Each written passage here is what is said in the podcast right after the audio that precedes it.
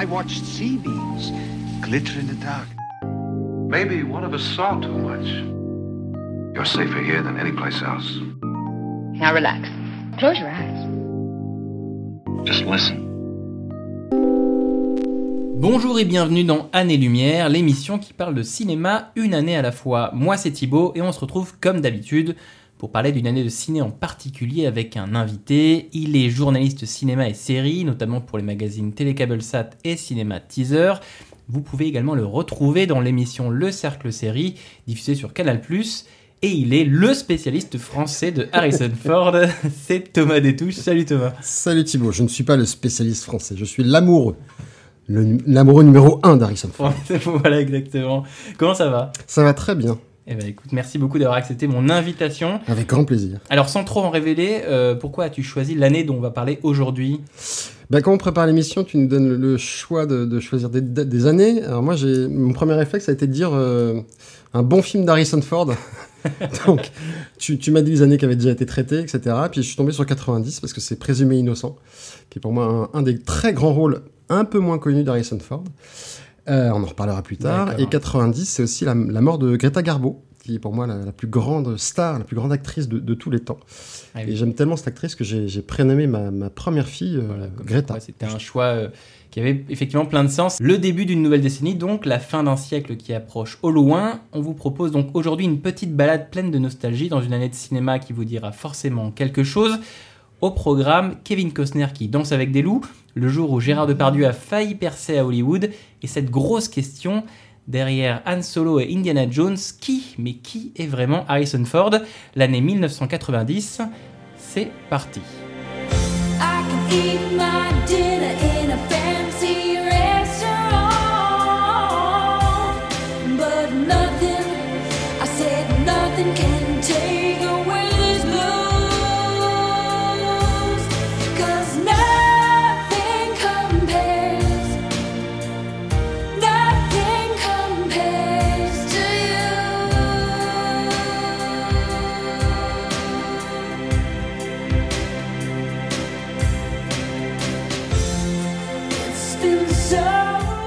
Ça en 1990, Nothing Compares to You de Sinead O'Connor.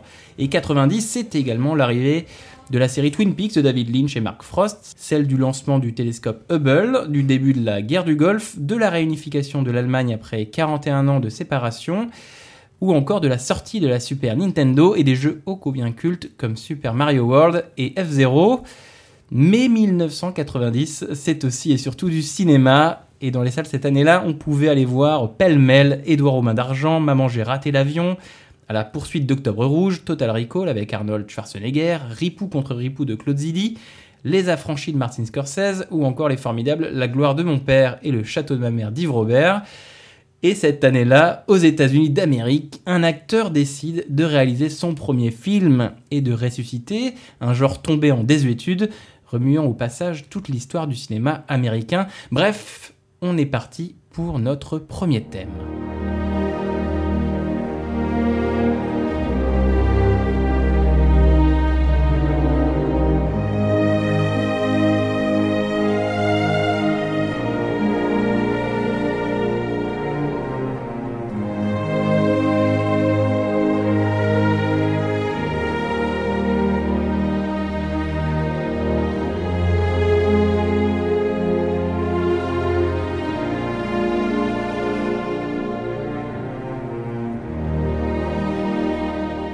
On s'y voit déjà, le vent dans les cheveux, une sur notre euh, monture, euh, les prairies à galoper dans les prairies. Voilà, la perte de vue, euh, etc. Euh, sur cette musique de John Barry, de John Dunbar Theme, musique de la bande originale de Danse avec les loups, sortie donc en 1990, le 9 novembre pour être précis. Euh, film de Kevin Costner et avec Kevin Costner, et aussi avec Graham Greene, Mary McDonnell et Rodney Grant. Euh, film qui raconte très brièvement euh, comment en 1863, le lieutenant John Dunbar, qui est un soldat de la guerre de sécession, Qui est un héros. qui est un héros de la guerre de sécession, Et en fait, effectivement, il est envoyé euh, au fin fond du pays pour garder un fort absolument désert où il se passe rien. à la frontière du territoire, des territoires indiens. Et c'est là qu'il va rencontrer une tribu et un, Et un chien. un, un chien, et un, chien et un loup et, un monde en fait auquel, Non, il, est, super. auquel il est complètement étranger et qui va le, le bousculer. On va pas en dire plus, mais ça va le bousculer. Alors c'est un film qui est donc sorti en 90, Danse avec les loups, adapté du roman homonyme de Michael Blake, qui est aussi au passage scénariste du film. Avant d'entrer dans le vif du sujet de, ce premier thème, il faudrait aussi qu'on parle, tu m'as dit, de comment ce film a galéré à être fait. C'est des années de développement, c'est des années de refus. C'est euh, Kevin Costner qui, euh, qui est une, pas encore l'immense star qu'il va devenir grâce à Danse avec les loups et puis avec d'autres rôles ensuite. Mais c'est un acteur établi et qui veut faire son premier film, un western euh, alors, si- si- qui raconte en fait l'amitié d'une certaine manière euh, d'un Américain avec des natifs euh, indiens. Enfin, c'est- un- film qui n'a pas lieu d'être en Mm. 90. À l'époque où ça sort, c'est complètement euh, anachronique, on va dire. Alors imaginez donner des millions de dollars à un acteur, certes sympatoche, euh, mais qui est pas non plus une star, qui veut réaliser son premier film, qui fait plus de 3 heures sur des Indiens, etc.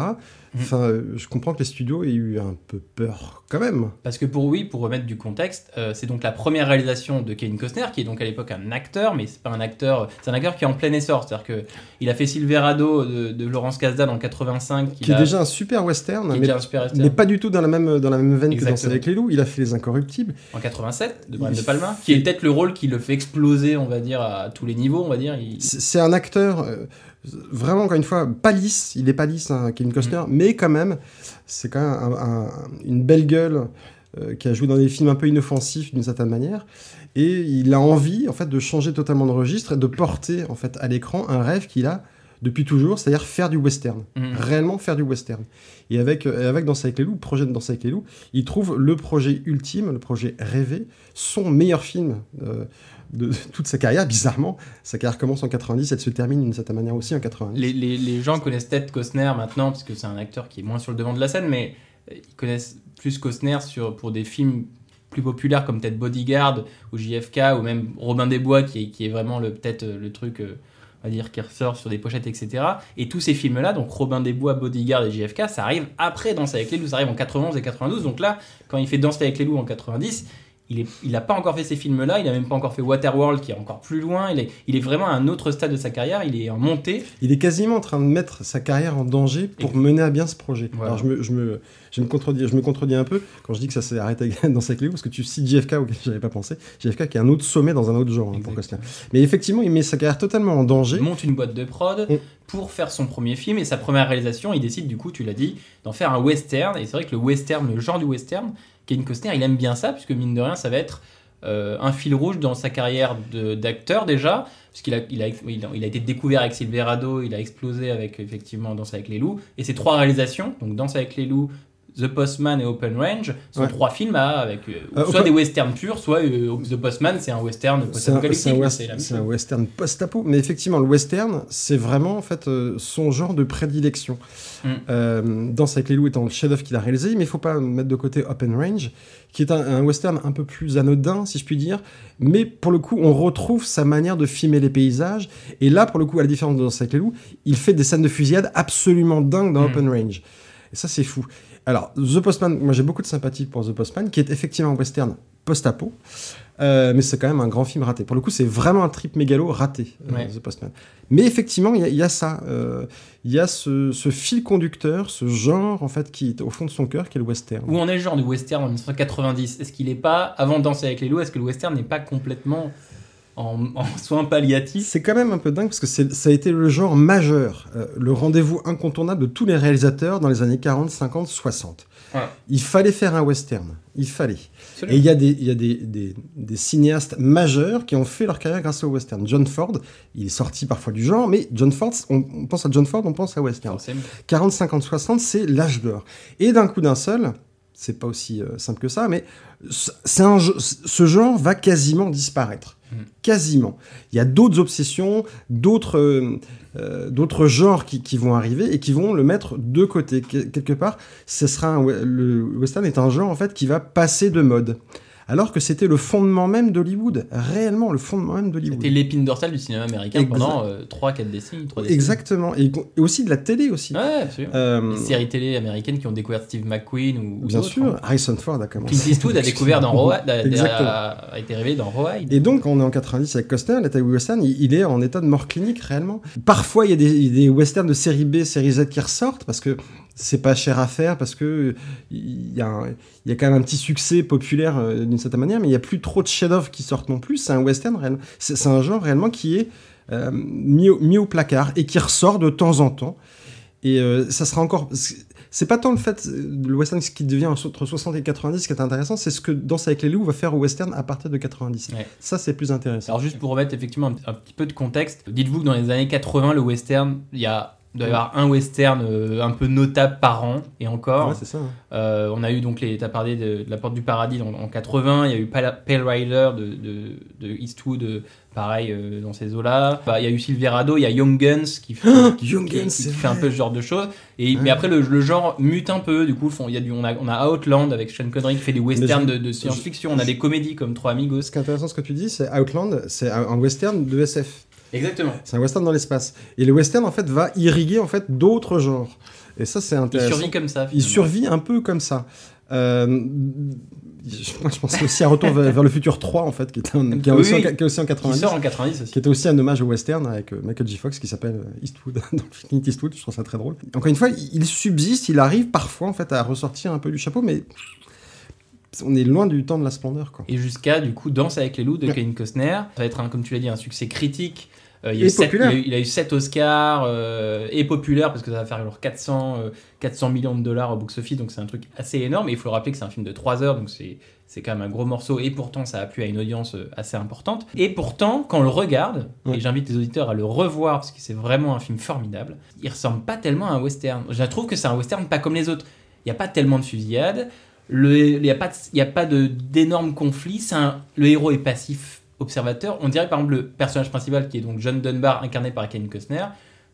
On dirait un anthropologue qui euh, Malgré- découvre, encore une fois, etc. malgré C'est un western qui ressemble pas à un western. C'est un anthropologue, et j'aime bien ça, un peu malgré lui encore une fois, il est héros malgré lui, il, il- il va découvrir les Indiens un peu malgré lui. il- va- Tu disais qu'il y a- En fait, il y a un truc, moi, que je, je, je l'ai vu au cinéma, le film, en fait, euh, à l'époque. Donc, c'est pour dire que je suis un peu vieux. Moi, ce qui m'avait marqué au départ, c'était trois images. Premièrement, c'est le fait qu'il essaye d'adopter ce loup. Chaussette, de mémoire. Ouais, exactement. Tout ça. Euh, ensuite, il y a- a, euh, il retrouve cette euh, femme ensanglantée qui a tenté de se suicider, McDonnell, qui est formidable dans le film, qui en plus est, est à croiser en fait des natifs et des Américains. Euh, et puis il y a cette dernière image que je trouvais absolument dingue. C'est à la toute fin, je suis désolé pour ceux qui n'ont pas encore vu, pas encore revu, mais les deux en train de partir dans la montagne avec les peaux de bêtes, la, neige, etc. Euh, c'est, j'ai envie de dire, il y a aussi les bisons, bien évidemment, il y a tellement d'images qui Ah, reviennent, cette séquence des bisons. mais c'est formidable. Mais du coup, ça, ouais. Mais effectivement, c'est un, c'est un western qui, a fait un, qui fait un pas de côté. C'est pas un western classique. C'est pas un western de, c'est pas un, un western de ville et de saloon, c'est un western d'espace. C'est pas, un- c'est pas un western où ils vont dans le saloon pour se bourrer la gueule il y, a une- il y a une bagarre. C'est pas du tout. Les enjeux sont totalement ailleurs. Les enjeux, ils sont même écologiques. Ils sont même aussi dans la réappropriation, dans, dans la réconciliation en fait de, de- euh, des États-Unis avec leur propre passé. Avec aussi, c'est aussi la dénonciation euh, des Américains de leurs méfaits vis-à-vis des Indiens. Mhm. qui est quand même un message qui a déjà été abordé dans, dans certains westerns, mais avec une telle puissance et un tel lyrisme, rarement, je vais avoir jamais, enfin, de, de mémoire en tout cas, aucun. Donc c'est un western en fait qui a, c'est un western pleinement de son temps et pleinement classique, Danse avec les loups. Pleinement de son temps parce qu'il est fait en 90, et donc il y a une vision différente, et en même temps euh, pleinement classique parce qu'en fait, dans l'imagerie, euh, Costner, en fait, il fait pas du Ford, mais il, il tente en fait d'apporter une mythologie à- au paysage comme Ford le sa- savait le faire. en fait. Alors pour les, pour les gens qui, qui ne l'auraient donc pas vu, euh, imaginez-vous que le film c'est un, c'est un film qui est quand même très peu bavard, dans le Oui. sens où euh, une grande partie du film c'est la voix off de Kevin Costner Ouais, ouais. qui écrit dans son journal. Ouais. Et donc tu as cette voix off constante et qui me fait beaucoup penser du coup à un autre film qui fait un peu le même... le- qui prend un peu le même euh, procédé, qui est Assassinat de, de Jesse James par le lâche Robert Ford, J'adore ce film. où pareil, tu vas avoir la voix de Brad Pitt qui va, ou la voix de, de, de Casey Affleck qui va parler en voix, et t'as beaucoup ces plans de, de nature, de, mais je pense de gens en errance qui réfléchissent avec cette voix off constante, et c'est donc du coup pas du tout un western de, d'action et de conflit, mais c'est un western de, dis, contemplation de contemplation. Non mais Dominique, peu je pense que Andrew Dominique pour faire l'assassinat de Jesse James par le lâche euh, Robert Ford, en fait, a, a vu et revu dans ça avec les loups. Ça, maintenant que tu fais le lien, c'est- ça me paraît évident. La voix off, bien sûr, mais c'est effecti- effectivement cette lenteur et, et cette euh, forme de contemplation par rapport et au, au paysage bien évidemment, mais aussi sur les personnages, Mm. sur les visages, etc., sur les blessures. Enfin, il y a, il y a- il y a un lien qui est, qui est assez évident. Tiens, mince. Ah, super. super Qu'est-ce qu'on en apprend dans cette émission Mais grave. Et donc, tu l'as déjà dit, c'est un film qui va questionner le rapport de l'Amérique à son histoire par rapport Ouais. aux, aux- aux natifs américains, on va dire, aux Indiens d'Amérique. C'est un film, on en a parlé, qui est extrêmement contemplatif, qui est aussi écolo, parce que c'est l'un Ouais. des thèmes, c'est comment, dans la conquête de, la conquête de l'Ouest, euh, l'homme blanc, on va dire, a détérioré, a Mais- cassé ce lien entre l'homme et la nature. Ce champ de bison mort. Ah, il est, il est. Enfin, ce champ de bison mort, est- en fait, on pourrait encore le montrer maintenant en disant voilà, Voilà.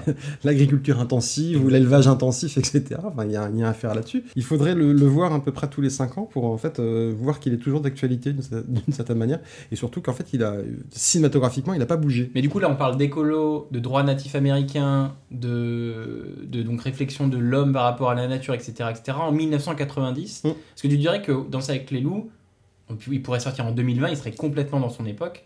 Mm. Est-ce qu'il n'était pas en avance sur son temps à l'époque quand il est sorti En avance sur son temps, pas, pas, pas vraiment. C'est juste qu'il a réussi à cristalliser en fait un western, à reprendre la tradition du western Hmm. en en faisant un, fait, un film parfaitement moderne aussi dans son message.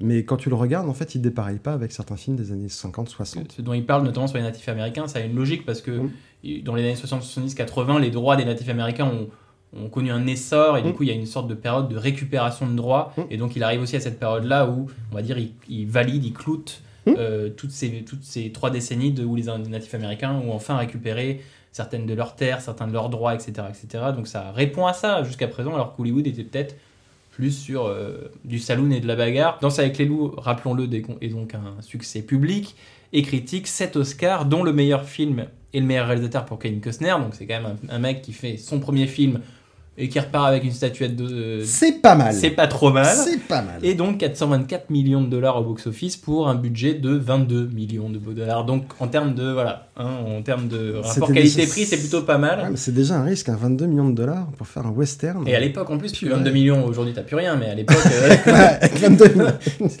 alors rappelons, 22 millions, t'as plus Et rien. du coup, on- la question peut se poser. On a, on a vu que les années 80, c'était le désert au niveau du genre de western. Et, là, on peut se poser une grande question.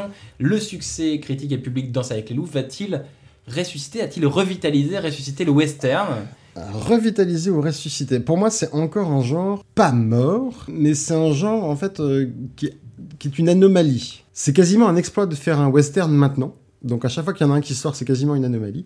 Et c'est plus un rendez-vous incontournable comme ça l'était avant, mais c'est quasiment une prise de risque de faire un western. Donc il y en a, eu. Alors j'en ai noté aussi quelques-uns parce que je- c'est un exercice qui me plaît. Mais euh, il y a et là, pour le coup, il y a des vrais chefs-d'œuvre qui ressortent euh, dans le western après Danse avec les loups. Le western ultime de Eastwood, Impitoyable, bien, bien évidemment. 92. Mais t'en as d'autres. a- et ce que j'aime bien aussi, c'est des, réalisateurs qui s'at- qui s'attaquent justement au genre. Sam Raimi qui fait Mort ou Vif, c'est Ouais. intéressant, il le fait à sa manière. Exactement, les frères Cohen qui font True Grit, euh, bien des années plus tard, en 2010, ça aussi c'est intéressant. Mais en fait, il y a, y a Tarantino, Tarantino qui Mais ne pouvait pas ne pas faire de western, compte tenu de sa culture et de son amour pour le cinéma américain. Django Unchained, bien sûr. Euh, et les huit salopards. Euh, Et les huit salopards. mais Tarantino ne pouvait pas ne pas faire de western, il ne pouvait pas ne pas se confronter au western. Donc oui, c'est un, un genre qui est en un peu meilleure forme euh, que avant dans Danse avec les loups. C'est pas non plus un genre qui a, qui a retrouvé sa splendeur, mais il, y- il y a des chefs-d'œuvre qui Ouais. ressortent. Le- Il y a de vrais chefs-d'œuvre et plus régulièrement qu'avant. Le genre était, on va dire, un peu en, bah, était en mort clinique, tu l'as dit, euh, en 90. Danse avec les loups. Et je pense que le combo Danse avec les loups impitoyable, qui, ont- qui a aussi extrêmement bien marché aux Oscars et au box-office, a, a- a lancé quelque chose de, de- de fort et, et a cité des films. On pourrait citer aussi Tombstone, Ouais. euh, Deadman de Jarmusch, qui propose aussi un western assez différent. Mais c'est ce que j'aime bien, c'est quand Euh, les grands réalisateurs en fait, s'attaquent à un genre, mais en fait le font à sa façon. Euh, Rémi l'a fait à sa façon. Mais c'est vrai, que- c'est vrai que quand tu balayes les années 90, t'as quand, même, euh, t'as quand même des bons westerns qui arrivent à chaque, chaque année. Tu te dis, ouais. Et en plus, des comme tu dis, des propositions intéressantes en termes de, Mm. de, de- de genre. Et récemment, bah, on a eu effectivement l'assassinat de, Jesse James, Mm. de, de Andrew Dominique. T'as Hostile aussi, Hostile formidable. Alors, il y a... qui a des à 3 ans, c'est ça moi, je, je trouvais ça formidable. euh, Mais qui me fait, faisait penser aussi un peu à Danse avec les pour, ça, pour certains côtés. Mais voilà, il y a, il y, a des- il y a des vraies belles propositions de western, plus classiques. Il y a aussi ce que tu évoquais tout à l'heure très justement, euh, que le western en fait a infusé en fait un certain nombre de genres, parfois avec bonheur. Moi, j'imagine Danse avec les loups comme euh, un peu le Gladiator de 90. C'est-à-dire que le, Non, quand pas Gladiator con, est sorti, C'est pas con. on s'est dit waouh et c'est effectivement ça a lancé des séries sur Stars comme euh, ça, ça, ça- Spartacus. il y a eu, il y a eu un- voilà Spartacus il y a eu des mini revivals de T'as Pompéi Mais aussi, de rappeler- voilà, non, mais. Anderson. faut se rappeler qu'avant 2000 et Gladiator le peplum c'était nada il y avait rien du tout et dans les années 2000 il y a eu des petites tentatives et du coup j'aime bien faire ce comparatif est-ce que Danse avec les loups et le Gladiator de western? Mais c'est pas, mais c'est pas bête, sauf qu'en fait, encore une fois, il n'y a pas eu d'effet euh, Sur le temps. sur le temps de, de revitalisation Parce du le- peplum. Mais c'est quand même un genre. L'histoire refait loi, quoi. Ouais, bien sûr. Et du coup, c'est vrai qu'on a, on parle beaucoup de, de ben, western classique, le western à ses, à ses périodes, à ses qualifications. Western classique, western spaghetti, euh, western euh, crépusculaire. Comment est-ce que tu qualifierais Danse avec les loups? Western lyrique. Ah, C'est beau ça, j'y avais pas pensé. Mhm, C'est vraiment ça. Pour moi, c'est vraiment ça. Et c'est pour ça, en fait, euh, moi, je, encore une fois, je l'ai vu à sa sortie. C'est mon prof de français en cinquième qui nous a emmené, je sais pas pourquoi, ce qui lui est passé par la tête d'emmener ses, ses élèves voir un film de plus de 3 heures.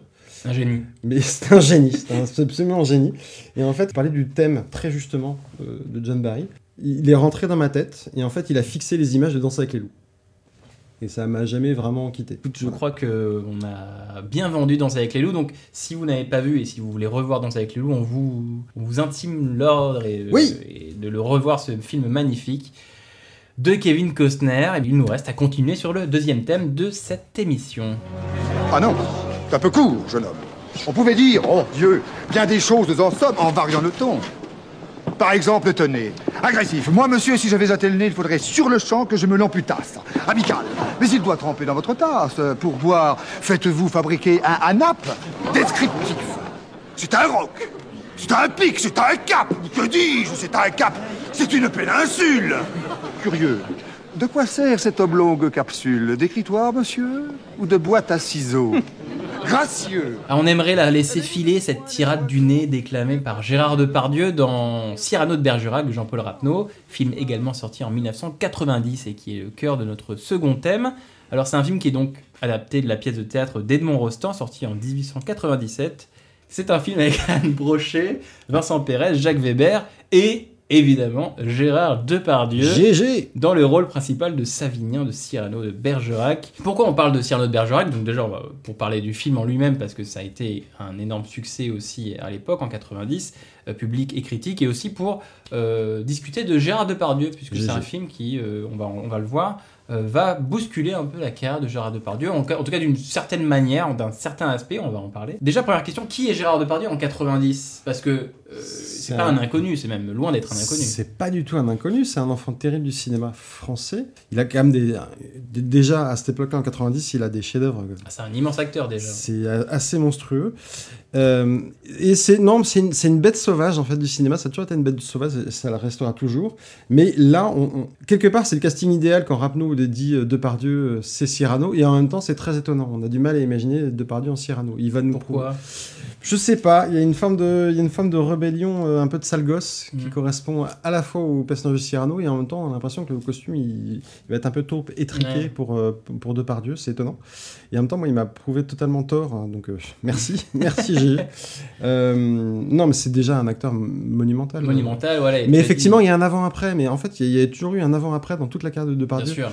Euh, il y a un avant-après euh, Les Valseuses. euh, Il y aura un avant-après Cyrano. Donc, il a tourné avec Truffaut, le dernier métro. Il a, il a tourné, Ouais. donc, on, on a vu, il a déjà tourné avec Bertolucci, donc 1900. Il a, Non, mais je te dis, la liste de chefs-d'œuvre qui, qui voilà, est en monumentale. 90, c'est déjà l'un des plus grands acteurs français, Ouais. tout simplement. Mm. Et donc, quand il s'attaque à Cyrano de Bergerac, tu l'as dit, euh, il y a ce côté, euh, on s'y attend, mais en même temps, euh, ça peut coincer. Et c'est pas sa première figure historique, parce qu'il a déjà fait Danton, il a déjà fait Tartuffe, il a déjà fait Jean de Florette, qui était déjà aussi une adaptation de- de, Et je, je, je- Ce sont des personnages tout le temps, euh, donc déjà nobles, idéalistes, et toujours démesurés d'une certaine manière. Et peut-être à l'image de, de Pardieu. Alors, plus grand que nature, plus ou sur mesure, ça c'est un peu les, un peu les deux. En fait, moi je mettrais un parallèle entre Cyrano et Obélix. Ouais, C'est la, même drôle, chose. ouais. C'est exactement la même chose en fait. C'est des, mo- monuments de la littérature. Bien sûr, Quand même. absolument. Euh, tout le monde les connaît. Euh, Tout le monde a au moins une réplique de Cyrano ou d'Obélix. hein. La tirade du nez ou. Voilà. euh, Est-ce que je peux en prendre la potion pas- magique Je suis pas gros. Je suis pas gros. Qui est, qui est gros ici C'est la même chose. Ils sont plus grands que nature. Et en fait, il y a un un acteur qui peut les jouer de manière aussi sérieuse l'une que l'autre. Sérieuse, c'est-à-dire investi. euh, mais et aussi juste, c'est Depardieu. Enfin, c'est vraiment. Il est formidable ce parallèle. Mais non, mais c'est exactement ça. C'est c'est vraiment ça. C'est c'est- c'est c'est des rôles de Depardieu. Où l'acteur et le personnage s'entremêlent. et, On s'aperçoit que c'est idéal. Il y a qu'un acteur pour jouer les deux, réellement. Cyrano, c'est un rôle qui, on en a parlé, euh, va un peu bousculer, ou en tout cas va, va, va- si, va impacter la carrière de, de Depardieu, ne serait-ce que dans l'impact du film et du, et du personnage, puisque c'est un rôle qui va lui donner le prix d'interprétation masculine officiel de Cannes, donc ça c'est pas quelque chose qu'on a tous les quatre matins. Euh, qui va lui donner le César de meilleur acteur, mais vu la concurrence de l'époque, c'est peut-être une évidence de lui donner le César. Mais je euh, pense que tous, tous les acteurs se sont arrêtés de jouer. Enfin, non, c'est bon, c'est Bon, plié, j'arrête. c'est bon, euh, c'est voilà. À l'année prochaine. Et c'est un film qui va propulser l'acteur d'une certaine manière, avec son prix d'interprétation à Cannes, etc., etc., sur le devant de la scène internationale, Oui. et notamment sur la scène américaine, et notamment sur la scène hollywoodienne, puisque c'est un film qui va lui donner la nomination, une nomination à l'Oscar du meilleur acteur euh, en 1990, ce qui est assez phénoménal pour un Français, puisque, pour vous donner une idée, il n'y avait pas eu d'acteur français nommé à l'Oscar depuis Charles Boyer en 62. Je vous donne Oh quand même, ça fait quand même longtemps. Et euh, il n'y en a pas eu Jusqu'à jusqu'à Dujardin. euh, jusqu'à Dujardin, en 22 ans plus tard. Et Jean Dujardin, on le rappelle, l'a, l'a remporté en 2012 pour The Artist. Donc c'est vrai qu'un acteur français nommé à l'Oscar, c'est encore une fois une, une rareté. Mm. Et ça a été le cas pour Depardieu avec Cyrano. Alors, euh, c'est drôle parce que euh, on s'est posé la question est-ce que de Bergerac a-t-il changé Gérard Depardieu? Tu m'as dit pas Mm. forcément, pas- c'était déjà, enfin c'était, etc. Moi, j'ai, en faisant des recherches, j'ai remarqué que le personnage était important pour l'acteur parce Oui. que faut le rappeler, Gérard Depardieu, c'est donc un acteur français qui c'est quelqu'un qui est venu de Châteauroux, qui est d'une d'une origine euh, très très modeste. C'est quelqu'un qui a grandi dans la pauvreté, etc., etc., et qui a trouvé une porte de sortie vers euh, le théâtre et le fait d'être acteur, etc., etc. Mais c'est quelqu'un qui est euh, peu éduqué, peu cultivé de base, et il a raconté dans des, dans des entretiens notamment que euh, quand il a découvert Cyrano de Bergerac, l'ouvrage, il a découvert le, le poids des mots, le sens des mots, le- comment on pouvait euh, euh, aussi bien écrire, aussi bien parler. Et, euh, et il a dit que Cyrano de Bergerac avait été euh, a- important dans sa carrière d'acteur euh, pour. Ça, c'est sans, sans- sans aucun doute. C'était son rôle, c'est le rôle de sa vie, de sa vie intime et de sa vie professionnelle, très clairement. Cyrano, c'était son totem. Euh, et ensuite, c'est la, il faut attendre le bon projet, le bon réalisateur, euh, le bon moment. Enfin, il y a tellement de- d'étoiles qui doivent être alignées. il Pour... aurait peut-être pas pu le faire dix ans plus tôt, quoi. Il aurait pas eu. je- Ou différemment. Ouais, différemment, mais en fait, non, mais c'est un petit miracle. Ensuite, moi, je suis pas totalement fan, fanat du film absolu, mais c'est un petit miracle. C'est un petit miracle aussi que ça ait eu autant de succès, Mm. réellement. Et donc, euh, Cyrano de Bergerac va donc propulser notre GG national. Imaginez ça à Hollywood, donc changement d'échelle phénoménal pour GG, euh, qui va découvrir les plateaux de télé, les talk shows et la langue anglaise qu'il maîtrise pas du tout. Enfin, je... Pas du il tout. n'est pas Alors, bilingue. Je vous invite à, si, à, à regarder notamment deux choses. Euh, Depardieu à Letterman. Euh, donc Depardieu en anglais et qui ne parle pas du tout anglais. Donc on a vu qu'il a pris deux trois cours, donc il peut comprendre vite fait les phrases et il répond par yes, yes, no et, par, et, et il rigole de manière euh, à, à gorge déployée quand il comprend pas. Bref, c'est Gérard Depardieu et c'est formidable. Et euh, son discours de, au Golden Globes, quand il remporte euh, le Golden Globes du meilleur acteur en, en 91 pour Green Card, euh, où il donne du coup encore un discours en, en langue anglaise assez, Ah, il a renvoyé une bonne image des Français. Voilà. Des, des Français qui ne parlent pas anglais, qui rigolent, qui savent pas, un peu bourrés effectivement aussi. Mais du coup, alors en 90, on a Cyrano, on a l'Amérique qui le découvre, on a dans la foulée du coup, juste après qu'il ait eu son prix d'interprétation à Cannes pour Cyrano de Bergerac, il y a le film Green Card de Peter Mm. Weir qui sort, donc c'est son premier rôle, euh, si je ne m'abuse, américain. En tout cas, c'est son premier film, on va dire, dans un, à Hollywood véritablement, puisqu'il est face à Andy McDowell. Ah, c'est clairement un film hollywoodien. Euh, voilà, euh, il est face à Andy McDowell et il joue en anglais. Et donc 90 va filer comme ça. Et donc il y a cette nomination à l'Oscar qui file toute l'année. Il y a ce parcours idéal qui semble s'ouvrir pour Depardieu. Mais pourtant, il va pas faire carrière à Hollywood. Ça va pas marcher. À ton avis, pourquoi? Déjà, est-ce qu'il avait vraiment envie de faire carrière à Hollywood? C'est vraiment une question qu'il faudrait lui poser un jour euh, sérieusement. Euh, deuxièmement, je pense qu'il est lui, il est bah, bizarrement, je pense pas qu'il soit aussi carriériste que ça. Donc en fait, il va où le Où le vent le mène. où, où les bonnes bouteilles sont, où le vent le mène, c'est ça, où Eh le vent le mène, où le vin le, mène. vent- Ah, ben Ah, voilà. c'est pas mal. Non, non, euh, je, je pense qu'il, je pense qu'il choisit, il choisit un peu les projets comme ça. Est-ce qu'à un moment donné, il était carriériste? Oui, clairement, au début des années 90, on s'aperçoit qu'il y a une sorte de plan de carrière qui se met, au- qui se met en place aux États-Unis. Est-ce qu'il avait les- le talent pour faire carrière aux États-Unis? Quand, quand j'ai le talent, c'est jouer. Pour le coup, tu disais qu'il il sait pas parler anglais, il sait vraiment pas parler bien anglais. Ouais. C'est quand même difficile de faire carrière aux États-Unis si tu sais pas parler un, brin anglais. Du jardin a au moins cette qualité-là. Euh, ensuite, du- on peut, on peut critiquer Mhm. ou pas la, la carrière actuelle de Dujardin avec les États-Unis, c'est autre chose. Mais il n'avait pas forcément le talent euh, et les outils pour le faire. Deuxième, et ensuite, euh, c'est difficile de le mettre dans une case de Pardieu. Euh, quand même, franchement, Il a sa propre case en fait. C'est même pas une il case, une- il a créé son tonneau. Voilà. Son il gros, change gros de tonneau. case et puis il pousse les gens et puis il casse les murs. Donc c'est quand même très, c'est quand même, enfin le, le, le mariage ne va pas. Le mariage ne va. Oui, en pas. fait, il a, en fait, pourquoi la carrière de, euh, de Depardieu à Hollywood n'a peut-être pas fonctionné ou n'a pas, pas fonctionné comme, comme on pouvait l'espérer, c'est juste qu'il n'avait pas besoin d'une carrière à Hollywood. Depardieu, il avait, il avait Il déjà a- tout ce qu'il voulait euh, en France et en Europe, en fait. Il n'a pas tellement besoin d'aller voir les Anglais. Que son tempérament, peut-être que sa personnalité ne collait pas au, au canon, au canon hollywoodien, tout simplement. hollywoodiennes, oui, je Ce qui me paraît, c'est vrai que quand tu regardes Depardieu à Hollywood, tu te dis, ben, effectivement, ce n'est pas étonnant que ça n'ait pas fonctionné. Du coup, je me suis intrigué parce que quand tu vois la, la- trajectoire, tu te dis, ah là, attends, prix à Cannes, Oscar, euh, Golden Globes, machin, tout est ouvert pour Depardieu, euh, tu te dis, euh, c'est forcément, etc. Et en fait, quand tu regardes un peu l'histoire, tu te rends compte que en 90, au moment où on va dire ça hype pour les Oscars grimpe, il y a une histoire qui arrive aux États-Unis qui est qu'un journaliste du Time magazine révèle, on va dire, ressort un- un une vieille interview de, de 78 euh, où l'acteur ou Depardieu avait avoué euh, participer euh, à des viols dès l'âge de 9-10 ans, euh, quand il était très très jeune, dans sa ville natale à Châteauroux. Et donc, effectivement, quand le Time sort cette histoire-là, ça crée un scandale monumental aux États-Unis. Du coup, lui, il est en pleine promotion pour Cyrano et pour l'Oscar, etc. Donc, forcément, ça, ça peut aussi entamer cette crédibilité. Et euh, les Français, lui et son agent euh, disent oui, mais la traduction française est, est erronée. Là, ils disent que j'ai participé à un viol alors que j'étais que témoin, donc c'est- ça a un peu changé. Donc cette histoire euh, euh, a pu mettre un peu de plomb dans l'aile dans- dans cette carrière hollywoodienne qui s'offrait à lui. Euh, et du coup, au final, euh, Depardieu ne se déplacera même pas euh, à l'Oscar 91 qui, où il est nommé. L'Oscar ira d'ailleurs à, Jeremy Irons pour le Mystère Von Bello. Et malgré ça, Maria, cette carrière US qui effectivement va être endommagée, va être freinée et tout ça, elle ne sera pas arrêtée. Depardieu va faire pas mal de films aux États-Unis, des films comme euh, Bogus, comme euh, L'homme au masque de fer, comme Les 102 Dalmatiens. Mais tu, tu cites les meilleurs Mais pourquoi qu'il y a vraiment des meilleurs? Non, non. Pourquoi tu après- déflores? mais il a fait aussi donc 1492 Christophe Colomb de Ridley Scott, qui est un film européen, mais en langue anglaise.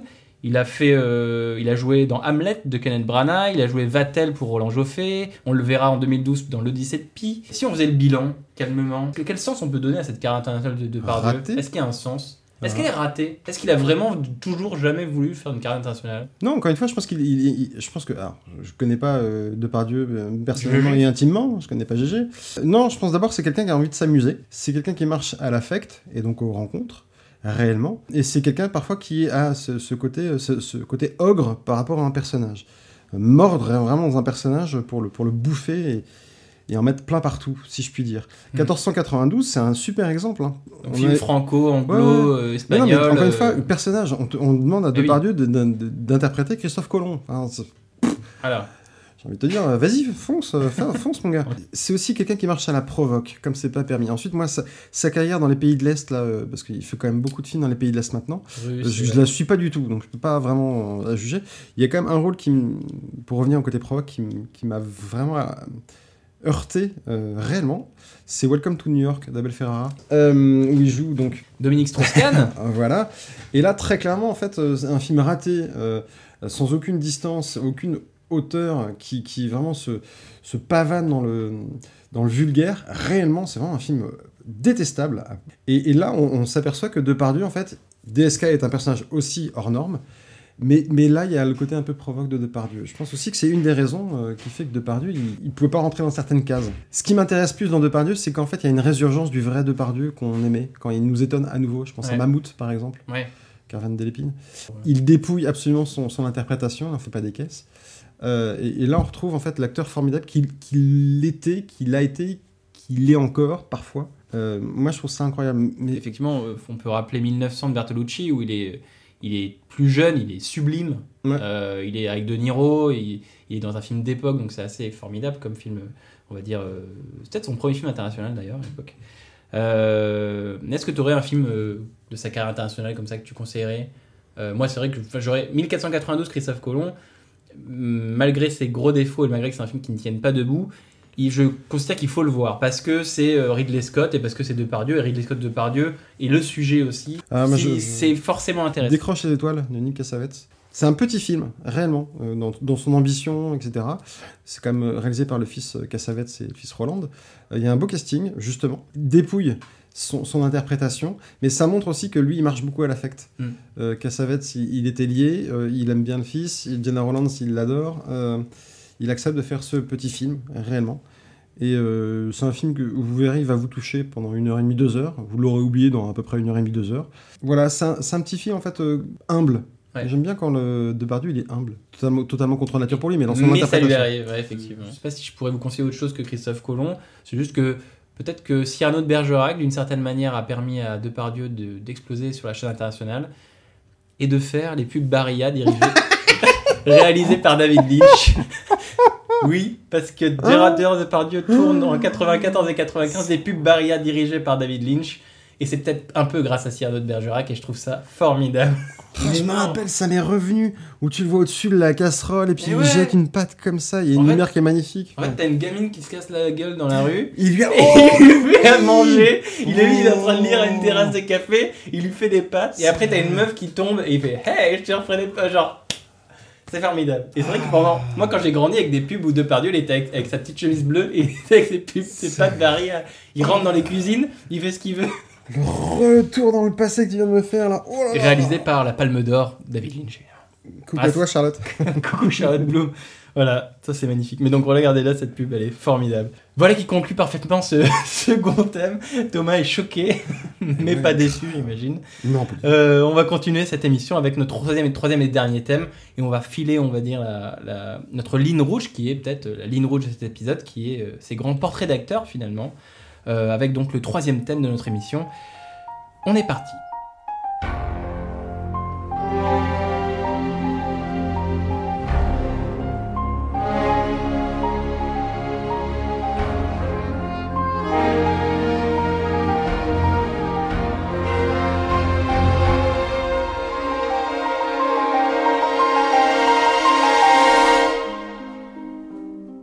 Quelle musique euh, oppressante, quelle musique pressante. Cette musique de John Williams du film Présumé innocent, également sorti en 1990. Présumé innocent, film d'Alan J. Pakula avec Harrison Ford, Raoul Julia, Brian Dennehy, sur un procureur qui se retrouve en charge euh, du meurtre violent euh, de l'une de ses collègues, avec lequel il a peut-être plus de liens qu'il n'y paraît. Et pourquoi on parle de Présumé innocent de Pakula dans ce troisième thème, tout simplement parce qu'on va parler un peu du film, mais beaucoup de l'acteur principal de ce film, Harrison Ford, dont Chouchou. Thomas Détouche, notre invité, est un petit peu fan. Un tout petit petit, peu, un tout petit petit peu, peu, un beaucoup. tout petit peu fan. Alors avant de parler du film, justement, j'ai envie de tout de suite mettre les pieds dans le plat. Il est Richard Kimball, il est Jack Ryan, il est Rick Deckard, il est Indiana Jones, il est Han Solo. Mm. Après tout ça, c'est qui vraiment Harrison Ford? Harrison Ford, c'est finalement c'est assez simple. C'est un acteur à l'ancienne, réellement à l'ancienne, Ouais. mais qui en fait symbolise l'ère moderne des blockbusters. Donc c'est quand même un alliage vraiment très étrange. Enfin, c'est vraiment. Je parlais de Gary Cooper tout à l'heure, mais Gary Cooper et Harrison Ford, encore une fois, là, le... c'est pas du tout James Stewart. hein. C'est vrai vraiment vrai du Gary Cooper. Donc il est taillé comme un Gary Cooper, mais en fait il est dans l'époque où il, il symbolise réellement le blockbuster moderne. Star Wars, Indiana Jones, etc. etc., etc. Donc pour moi, déjà, c'est ça, ce... Ford, c'est ce paradoxe là. Ce qui est intéressant aussi d'ailleurs, c'est qu'on parlait de western tout à l'heure, mais Ford, il a commencé sa carrière quand même dans les années 60. Et euh, il a commencé dans pas mal de, de westerns. C'est pas son premier film, Ouais. son premier rôle. Mais il a fait beaucoup de westerns, dont un qui est absolument détestable, qui s'appelle La Brigade des Cowboys, où il est pas du tout bien coiffé d'ailleurs. C'est vrai que toi, tu es parti dans un projet assez, euh, assez fou de voir tous les films d'Harrison Ford, ou en tout cas toutes les apparitions, tous les rôles d'Harrison Ford, depuis le tout début jusqu'effectivement à la fin. T'en es où là? T'es à quelle année? Alors, je- j'en suis, je- malheureusement, ce, ce projet fou euh, a, a du plomb dans l'aile en ce moment, parce qu'en fait, à cause du confinement, du télétravail, des enfants, c'est quand même compliqué de trouver deux heures euh, pour. C'est une sacrée entreprise, parce que Harrison Ford, c'est quand même 83 rôles Ouais. depuis 66, et une carrière sur 7 décennies, ce qui est quand même une carrière assez unique aussi. Harrison Ford, il a beaucoup tourné, entre guillemets. euh, Enfin, et en- à partir des années 80, ça commence à se, se- se ralen- choisit, quoi. à ralentir un peu. Il fait très films dans les années 80, et très films dans les années 90, etc. Donc euh, là, je, suis- là, je suis dans le dur. Ouais. je suis dans Et, le dur de ce et film. il te manque, et on va peut-être faire un appel là, parce que et tu as tous ces films, ou tu as toutes ces apparitions, il y a un film, de, un rôle de Ford que tu ne retrouves pas. J'ai récupéré absolument tout, entre les achats, les trucs que j'avais, etc. Euh, J'ai tout retrouvé, sauf un. En 69, en fait, il joue dans un épisode d'une série qui s'appelle My Friend Tony. Euh, il ne reste, en tout cas, c'est pas dispo en DVD, c'est pas dispo en streaming, c'est pas dis- dispo en téléchargement. Il ne reste qu'une bande-annonce qui est visible sur YouTube. Contactez le studio, le network, euh, enfin le diffuseur de l'époque, et ils ne peuvent rien faire pour moi.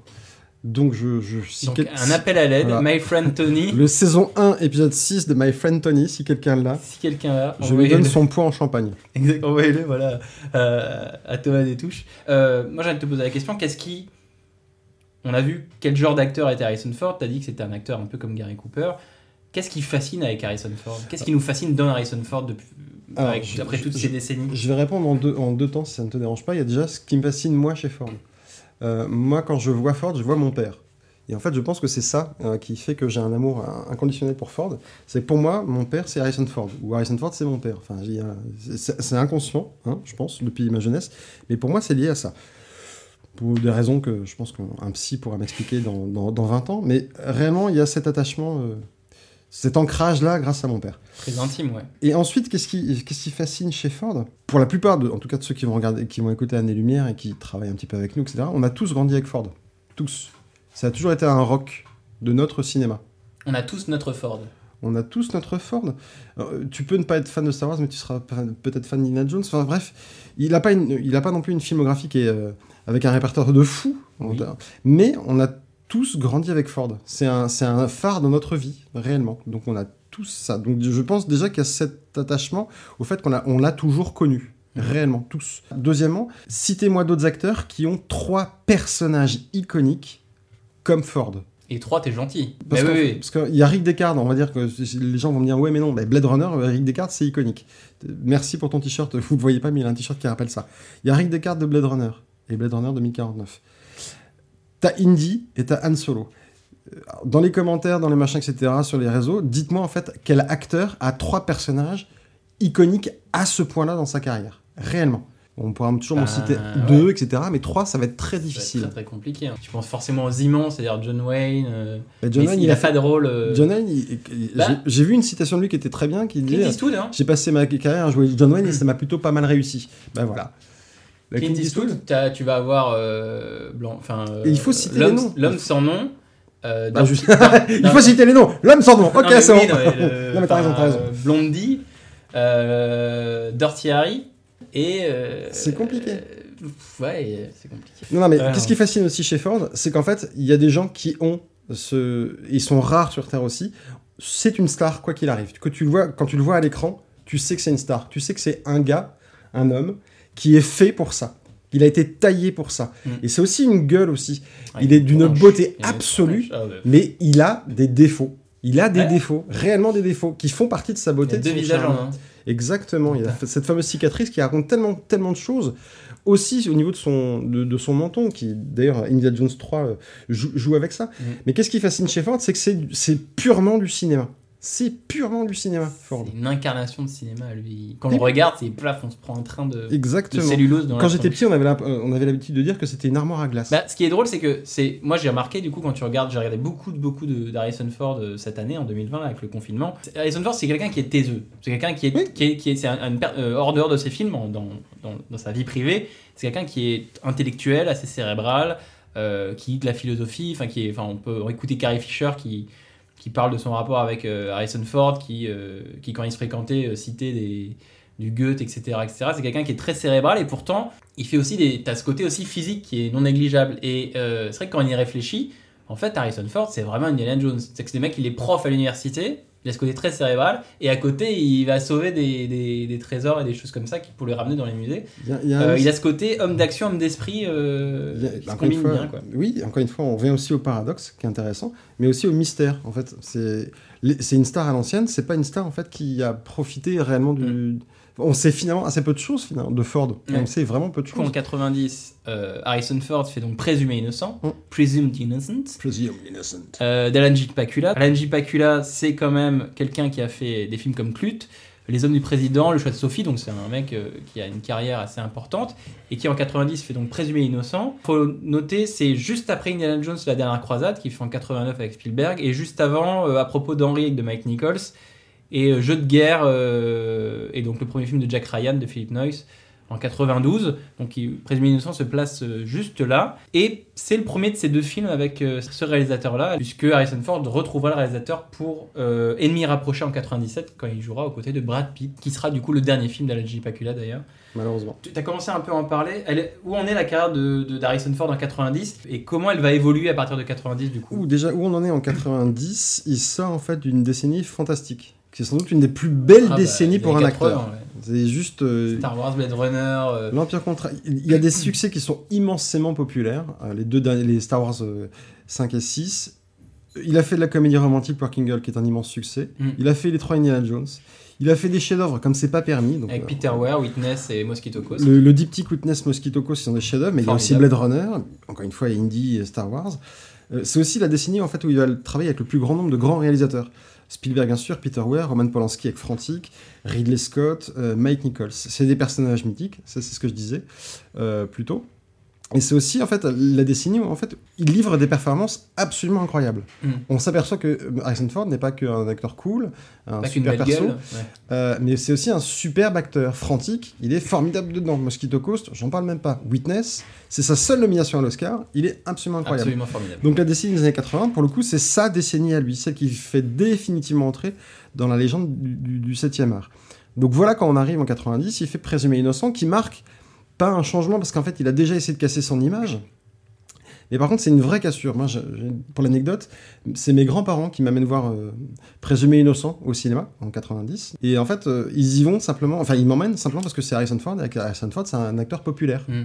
Ils se doutent pas une seule seconde du film qu'on va voir. Ah oui. Donc ça a été une gênance totale de voir ce film avec mes grands-parents. un film réellement. voilà, de, de mœurs, de, Ouais, non, il y, a, il y a une scène de sexe. C'est là où je me suis aperçu que bah, Han Solo, il pouvait faire autre chose aussi. Et Indy, il pouvait faire autre chose. Et euh, ça marque vraiment un tournant euh, pour moi, mais c'est pas présumé innocent qui marque un tournant, c'est plutôt la décennie 90 qui va marquer un tournant, euh, si je puis dire, pour Harrison Ford. Il y a eu la décennie 80 qui était formidable, remplie d'autres choses. La décennie 90 va parsemer de succès, Mhm. mais en fait beaucoup moins de grands films. Euh, Il y a beaucoup de. Y a Tu dis que c'est une volonté de sa part, il a voulu casser une, une, une- une dynamique peut-être? Non, non, il a pas. Non, je pense qu'il a essayé, mais à un moment donné, euh, tu- il y a une part de chance aussi. Il y a une part de rencontre. Il pouvait pas faire la même grande décennie après. Ça, c'est pas possible. Moi j'aime beaucoup les, les Jack Ryan, mais c'est pas des chefs C'est pas des chefs, mais c'est des succès populaires. Il y en a. Il y a Présumé Innocent. Air Force One, Il y a Jeu de guerre, Danger immédiat, Le Fugitif, sept nuits. Air Force One. Je suis allé le voir au cinéma et j'ai souffert. Ouais. Et mais en fait, par contre, par contre, il y a cette, cette volonté de bouger un peu plus son image. Donc il joue le anti-héros un peu trouble, c'est présumé innocent, réellement. C'est à mon avis, d'ailleurs, c'est- un vrai succès populaire, hein, présumé innocent, quand il sort. Et c'est sa seule tentative réelle de, de- de bouger son image qui s'est traduit par succès populaire. Il devient aussi un héros faillible, à propos d'Henri, en fait, c'est un personnage qui est diminué. Il devient un héros vraiment romantique avec euh, Il Sabrina. joue, il fait un, Jack Ryan, c'est, euh, on dirait qu'il a envie de refaire. C'est un action hero. Alors qu'il est quand même déjà vieux. Il est né en, soix- en 42, donc il a 48 ans en 90. Déjà... Il essaie de se transformer en action hero avec euh, les Jack Ryan, le fugitif, fugitif. Air Force One, euh, quelle une bonne réplique, c'est tout dans le film, et quelle super réplique qui tape. Get out my plane. Exactement. Il est toujours une immense star parce qu'il a toujours des succès. Et en fait, 90, c'est une sorte de fuite en avant qui va l'enfermer un peu dans une image. Et cette, euh, Ça va avoir comme conséquence les années 2000 pour Harrison Ford, qui sont un peu tristes, réellement. Et du coup, est-ce que tu, toi, tu as vu une évolution, par exemple, de son, dans son jeu d'acteur entre les années 80 et 90 C'est toujours intéressant de voir comment les, les acteurs mûrissent. et- Il change pas. Par contre, ce qui est intéressant, c'est à quel point en fait les réalisateurs peuvent le pousser à faire quelque chose. C'est pour ça que moi je cite toujours ce diptyque Mosquito Coast, enfin Witness Mosquito Coast, Formidable. parce que là, Peter il se passe un truc bizarre. On a l'impression qu'Harrison Ford, en fait, euh, bougé par les personnages, par les, par les enjeux des films, par le réel, en fait, change de catégorie de, de, de jeu. Et il est vraiment incroyable. Et il fait beaucoup de deux films avec les mêmes réalisateurs. Donc Pacula, il a fait deux films. Mike Nichols, il a fait deux films. Ouais. Euh, Pollack, il a fait deux Le films. parallèle entre Présumé innocent de Pacula et Ennemi rapproché de Pacula montre vraiment justement l'évolution d'Harrison Ford dans les années 90. Ouais. Quand il fait Présumé innocent, il prend un risque. Réellement, déjà, il n'a pas la même coupe de cheveux. Alors, ça peut paraître un détail, mais voir en fait Harrison Ford avec les cheveux quasiment rasés, enfin très très très très très courts, c'est Mhm. autre chose. Ça change l'image qu'on se fait de lui. C'est un anti-héros vraiment trouble, réellement. C'est presque un méchant. Mais il, flirte avec ça, et c'est aussi étonnant. Deuxièmement, tu parles de l'ennemi rapproché, donc c'est 97, c'est ça Ouais, exactement. Dernier film euh, qui est un film totalement raté. Mais pourquoi il est raté? Parce que euh, Ford et Pete peuvent pas s'entendre, parce que t'as euh, le vieux qui aime bien que ça soit euh, bien rangé, etc., avec euh, le jeune chien fou, euh, Pete, Qui vient d'arriver. qui, qui vient d'arriver et qui est en train d'exploser, parce que Pacula arrive pas à tenir le truc, parce que le scénario est pas bon, etc. Mais il y a aussi un truc, c'est qu'en fait, c'est Ford qui s'est enfermé dans l'image de ce héros, en fait, infaillible, pour le coup. Ouais. Et en fait, ça ne marche pas, ça ne peut pas marcher. Et donc c'est pour ça que le film ne, ne- ne fonctionne pas, c'est aussi pour ça que le mariage avec Brad Pitt ne pouvait pas fonctionner. T'as un- t'as une sorte de vieux con, Harrison Ouais. Ford, qui veut garder absolument, conserver cette image, image, etc. ouais. Et, et- et en fait, tu t'aperçois que c'est déjà trop tard. Et que justement, il fallait enclencher justement Et ça s'est confirmé du coup après dans la suite de sa carrière. Là, on est en 2020. euh, euh, qu'est-ce qu'il est, de- qu'est-ce qu'il, qu'est-ce qu'il est devenu Harrison Ford en 2020 Il a à part rejouer ses rôles euh, c'est intéressant, les plus iconiques et se- intéressant soit, euh, se faire mourir, soit. Mais c'est intéressant qu'il rejoue ses rôles, justement. Blade Runner 2049, c'est extrêmement intéressant. Enfin, pour moi, je Ouais. je le place pas au niveau du, du- du Blade Runner de Ridley Scott, je, mais je le place très très haut. Pour moi, c'est un très très grand film. Quand il reprend Han Solo, dans le 7, je trouve ça incroyable. Dans le 9, je trouve ça dommage. Mais il revisite ses rôles. Il est en train de, il est en train de fermer boutique. Il, il Il dit revisite. au revoir quoi. Il, re- il dit au revoir à ses personnages. Il faut pas non plus oublier le côté opportuniste. C'est quand même un, un gars qui a eu des, des blockbusters dans les, décennies 70, 80, 90, 2000, 2010 et 2020. Et encore une fois, Présumé innocent, c'est une de ses plus grandes prestations. Toi, tu Euh, la mettrais vraiment dans le haut du panier. euh, dans le très haut du panier, bien sûr. Bien sûr. Re- voyez le film. Vous allez voir en fait la, la- la subtilité. Regardez Présumé innocent euh, de Pacula avec Harrison Ford. C'est le meilleur conseil qu'on puisse vous donner pour euh, peut-être découvrir, redécouvrir Harrison Ford. Moi j'ai une dernière question. Est-ce que tu as un, grand film méconnu d'Harrison Ford que, tu aimerais conseiller? S'il y a un film qu'il faudrait voir, ça doit être Mosquito Coast. En plus, avec River Phoenix. de Euh, Peter Weir de qui Peter Weir, euh, fait aussi. tourner Gérard Depardieu en 90 dans Green Card d'ailleurs. La boucle est bouclée. Voilà qui conclut notre troisième et dernier thème euh, sur Harrison Ford et Présumé innocent. Donc encore une fois, on vous conseille de, de voir ce film si vous voulez découvrir ou redécouvrir Harrison Ford. euh, voilà. Il ne nous reste plus qu'à aller faire notre petit tour du monde, encore une fois, pour aller évoquer les quelques films dont on n'a pas pu parler dans l'émission. C'est parti. Avant d'embarquer dans notre tour du monde, j'en profite pour vous annoncer qu'Année Lumière grandit et que l'émission sera diffusée tout l'été sur Tsugi Radio, la web radio du magazine Tsugi. Vous pourrez ainsi découvrir ou redécouvrir les premiers épisodes de l'émission tous les vendredis de juillet et d'août à 17h. Et ça continuera à la rentrée puisque Tsugi Radio diffusera tous les mois les nouvelles émissions d'Année Lumière. Et ça, c'est très très cool. Félicitations Et pour faire un petit peu de teasing, Année Lumière n'a pas fini de changer de dimension et de se faire de nouveaux potes, ce qui pourrait même arriver prochainement sur d'autres supports, mais chut chut, une annonce sera faite très bientôt, donc n'hésitez pas à suivre le Twitter de l'émission et à écouter le prochain épisode, je n'en dirai pas plus. Alors pour euh, plonger dans notre tour du monde de l'année 90, et bon, donc évoquer d'autres films qu'on aimerait vous recommander, 90 c'est aussi l'année du film Ghost, c'est l'année du Parrain 3, c'est l'année de Jour de tonnerre de Tony Scott, du film Une balle dans la tête de John Woo, de la découverte d'une Julia Roberts d'à peine 23 ans dans Pretty Woman, du dernier Fellini, La Voce della Luna, ou encore du Sailor et Lula de David Lynch, Palme d'Or cette année-là. Et une année assez, assez folle, assez énorme, mais c'est ce qu'on remarque un peu à chaque Mhm. épisode d'Année Lumière. Toi, tu voulais dans ce tour du monde profiter pour évoquer un film dont on n'a pas parlé dans cette émission-là, et nous parler d'un film en particulier. Quel est-il ce film, Thomas? Alors c'est un film que moi je connais sous le nom de Dreams, mais j'ai vu qu'il avait été baptisé aussi Rêve, je, je ne savais pas. Ah, Donc Dreams euh, d'Akira Kurosawa. Euh, J'ai un, souvenir très précis de, de- de la première fois que j'avais vu les images de, de Dream. C'était à la télévision, c'était une bande-annonce. À l'époque, on pouvait encore voir des bandes-annonces de films à, à la télévision. Et j'avais été subjugué par ce que je voyais, même si je ne comprenais absolument rien. En- À 12 ans, je ne connaissais pas Akira Kurosawa. Je sais, c'est mal. Euh, pardon. et c'est un film, euh, c'est un film extrêmement maladroit. Bizarre, c'est un peu pompeux de dire Kurosawa, t'as fait un film maladroit. Donc, Qu'est-ce qui se passe? Bah, Qu'est-ce qui se passe, mon petit Kuro? Euh, Non, mais à cette époque-là, il est, c'est un un auteur qui est quand même vieillissant, qui a de plus en plus de, mal à, en fait, à, monter ses films, à trouver des financements. Donc c'est vraiment une œuvre de vieillesse et c'est une, une œuvre pleine de jeunesse aussi. C'est très étrange. Et en fait, c'est une sorte de compilation en fait de huit vignettes qui sont en fait huit rêves. Alors Kurosawa disait que c'était des, des- rêves récurrents que lui faisait qu'il a voulu mettre à mettre à l'écran. Et euh, donc comme je dis, il a eu du mal à se faire, mais grâce à l'aide de Spielberg et Lucas quand même. Euh, Lucas qui devait bien ça à Kurosawa pour Star Wars, hein. Le petit renvoi d'ascenseur Euh, voilà, exactement. Qu'il a pu se faire ce film. Et en plus, petite cerise sur le gâteau, et c'est moi ce qui m'avait attiré au- à l'époque. Je pense que c'est le premier Kurosawa que j'ai vu d'ailleurs. Euh, ce qui m'avait attiré à l'époque, c'était de voir Martin Scorsese acteur. Il joue Van Gogh euh, dans une des vignettes, qui est pas la plus réussie, mais qui est la plus belle, je dirais, visuellement. Parce que vraiment, on est projeté dans, dans l'univers de Van Gogh, mais à la manière de Kurosawa. Donc c'est un mix un peu étrange sur papier, mais qui fonctionne. Euh, et voilà, donc c'est huit vignettes, c'est une sorte de voyage, donc c'est huit vignettes, donc c'est forcément inégal, il y en a qui sont plus réussis que Mhm. d'autres, etc. Mais il y a quand même un fil conducteur euh, un peu divagant qui est assez génial. Et visuellement, ça coupait le souffle, même si c'est parfois ennuyeux. Donc Dreams, rêve d'Akira Kurosawa, 1990 également. Euh, merci pour la reco euh, Thomas. Alors moi pour ce tour du monde j'aimerais vous conseiller un autre film. On va rester du côté de l'Asie pour Nos années sauvages, de film de Wong Kar Wai également sorti en 90, film hongkongais donc, qui est donc le deuxième film de Wong Kar Wai après euh, Go By en 88. Pourquoi je vous en parle? C'est pas souvent qu'on voit un film qui fixe et qui installe le cinéma de son auteur et c'est le cas pour Nos années sauvages puisque Nos années sauvages est le film, on va dire. Alors, son film précédent, As Tears Go By, était vraiment un film policier d'action qui ressemblait pas trop à Wong Kar Wai. Là, autant nos, nos années sauvages ressemblent vraiment et créent vraiment, on retrouve vraiment l'identité cinématographique de, de Wong Kar Wai. C'est-à-dire euh, tout ce côté du cinéma, de la, mémoire, des souvenirs. On est dans les années 60 à Hong Kong et, c'est plein de destins, qui, plein de personnages et de, trajectoires qui s'entremêlent, des gens qui se loupent, des gens qui s'entrechoquent.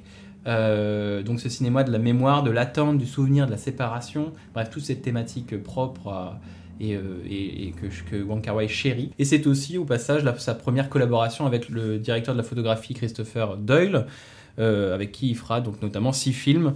euh, comme Happy Together, In the Mood for Love 2046. Donc si vous aimez Wong Kar Wai et si vous voulez voir où est né le cinéma de Wong Kar Wai, Nos années sauvages est plutôt une bonne entrée. D'autant que euh, euh, le film est une sorte de préquel à In the Mood for Love. Nos années sauvages était censé être le premier film d'une espèce de trilogie qui a finalement été avorté puisque le film n'a pas, du tout marché. Et dix ans plus tard, Wong Kar Wai, quand euh, il fait In the Mood for Love, il reprend les histoires et les thèmes de- des deux films qui ont été annulés. Et il fait donc In the Mood for Love et plus tard 2046. On trouve d'ailleurs les mêmes personnages et les mêmes acteurs comme Maggie Chung et, Tony Leung. Nos années sauvages de Wong Kar Wai, ce sera ma petite reco pour cette année 90, donc n'hésitez pas. C'est toujours beau de voir une naissance. Voilà qui conclut notre euh, épisode sur l'année 1990 avec euh, notre invité Thomas Détouche, année qu'on a vu qui était assez formidable. On a parlé de plein de choses. On a parlé de bien sûr Danse avec les loups, de, avec Kevin Costner. On a parlé de Cyrano de Bergerac, de Gérard Depardieu et de sa carrière euh, avortée à Hollywood.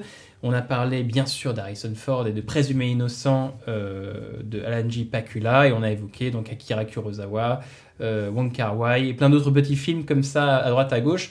J'espère que ça a, été, ça a été aussi plaisant pour vous auditeurs que pour nous. Si vous avez apprécié l'épisode, n'hésitez pas à le partager votre avis, à dire comment vous aimez cette émission sur les différents réseaux sociaux. Donc n'hésitez pas, ça fait toujours plaisir. Il ne nous reste plus qu'à vous dire au revoir et à vous donner rendez-vous très très vite pour un prochain épisode d'Année Lumière. Salut salut